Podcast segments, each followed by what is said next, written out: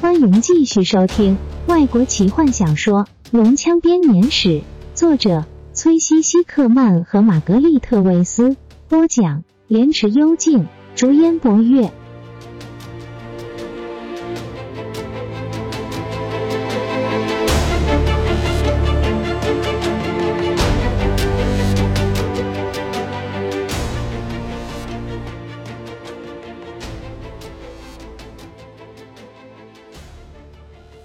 我们过来了！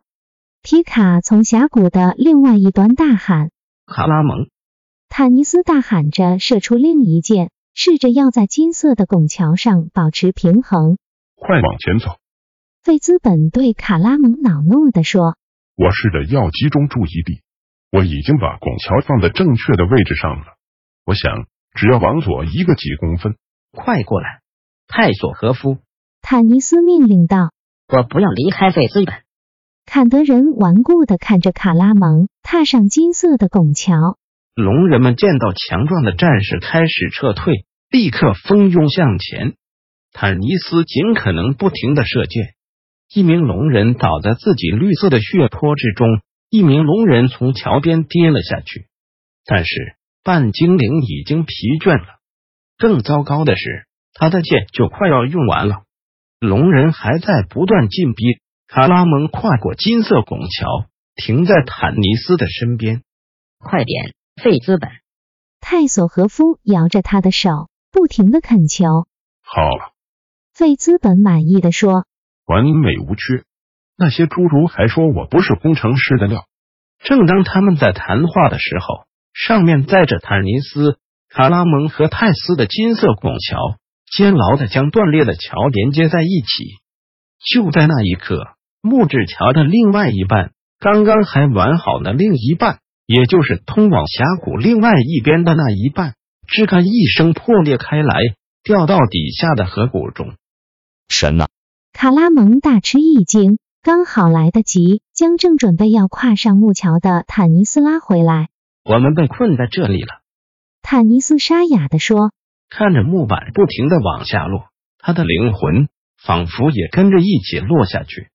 他听见吊桥的另外一边，提卡发出尖叫声，叫声和龙人的咒骂声混杂在一起。突然，啪吱一声，龙人愤怒的叫声变成了恐惧的哀嚎声。你看，坦尼斯，：“泰索和夫兴奋地大喊。你看，”坦尼斯刚好来得及看见，另外一半的吊桥落了下去，上面大部分的龙人也跟着一起翻滚下去。他感觉到金色的拱桥震动了一下。我们也会掉下去的。卡拉蒙大吼，没有东西支撑，卡拉蒙的话说到一半，他用力的吞咽了一下，慢慢的看着两边，我不相信。他喃喃地说。不知道怎么搞的，我坦尼斯突然断断续续的吸了一口气，在峡谷中间，这个魔法的拱桥挂在半空中，两边的木桥都掉了下去，只剩下它在落日的余晖中闪烁着光彩。桥上站着四个人影，低头看着桥底下的一片混乱，还有对面不远的安全之地。有很长的一段时间，四周只有完全绝对的死寂。然后费兹本骄傲的对坦尼斯说棒极了的法术，：“法师自豪地说，有绳子吗？天黑之后好一段时间，大伙才终于离开了金色的吊桥。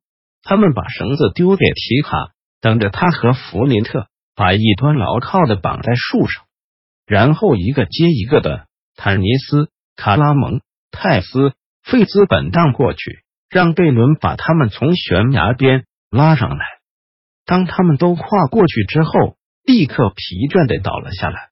他们累得没有力气找个遮风避雨的地方，而只是找了一棵松树，然后在树底下把毯子铺起来，把守夜的人安排好。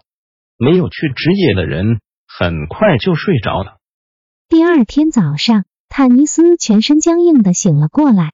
他第一个看见的东西是那个金色的拱桥，仍然挂在半空中，在阳光下反射出耀眼的光芒。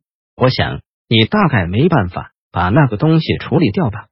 他问正在和泰斯一起吃干粮的老法师。恐怕不行。老人若有所思的看着那个金色的拱桥。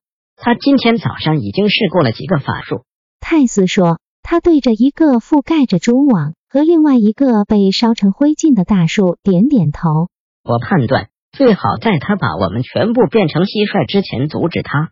好主意，坦尼斯忧郁的看着眼前的拱桥。好吧。即使我们在峭壁上画上箭头，恐怕也没有这么醒目。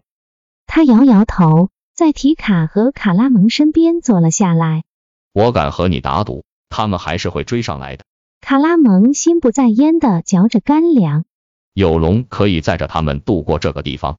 他叹口气，把大部分的干粮塞回袋子里。卡拉蒙，提卡问你吃的不够多，我不饿，他，喃喃自语的站起身。我想应该要先去探探路。他背上背包和武器，开始沿着小路往下走。他的表情不是很专心。皮卡开始忙乱的整理自己的东西，以躲避坦尼斯的目光。是因为雷斯林吗？坦尼斯问皮卡，停顿下来，他的手放在膝盖上。他会一直都这个样子吗？帕尼斯，他无助的问，担心的看着他的背影。我不明白。我也不明白。坦尼斯静静的说，看着大汉消失在荒野中。但是我从来没有过姐妹或是兄弟。我能够明白，贝伦的声音中有一股热情，吸引了坦尼斯的注意。你是什么意思？但是听到他的问题之后，永恒之人脸上那热切、渴望的神情消失了。什么都没有。他喃喃地说，脸上毫无表情。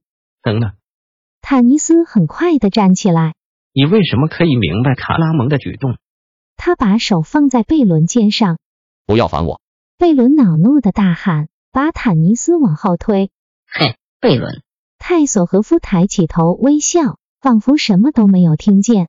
我刚刚正在翻我的地图，我找到一张有着很有趣故事的地图。贝伦幽怨的瞪了坦尼斯一眼，走到泰索和夫盘腿坐着，地图散落一地的地方。永恒之人蹲下来看着地图，很快的就专注的听着泰斯的故事。最好不要烦他，坦尼斯。弗林特建议，如果你问我，他唯一可以理解卡拉蒙的原因，是因为他和雷斯林一样疯狂。我没有问你，反正都没有差别。坦尼斯在矮人身边坐下来，吃着自己的干粮。我们马上就要离开了，运气好的话，泰斯可以找到这边的地图。呸！弗林特不屑地说那对我们实在太有用啦！上次他的那张地图带我们到了一个干涸的港口去。：“坦尼斯隐藏住笑容。也许这次会不一样，”他说至少比跟着费资本乱跑要好一点。好吧，你说的也有道理。：“矮人不情愿的承认。”弗林特斜眼看着费兹本，靠近坦尼斯的耳边说你会不会很怀疑他到底怎么活过帕克塔卡斯的那次崩塌？：“他压低声音问。